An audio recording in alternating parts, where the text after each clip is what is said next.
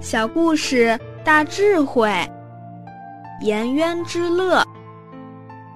孔夫子很赞叹他的学生颜渊。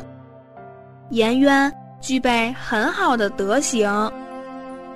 在《论语》里，孔夫子赞叹颜渊是不迁怒，不贰过。颜渊的改过能力很强，而且他不会发怒，忍辱的功夫也非常好。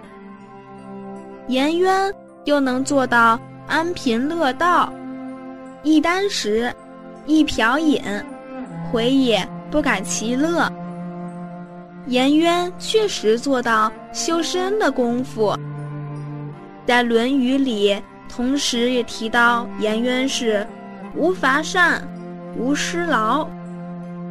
颜渊从来不夸耀自己的功劳，也不炫耀自己的优点，他很谦卑，懂得把功劳让给别人，总觉得那些都是自己应该做的事。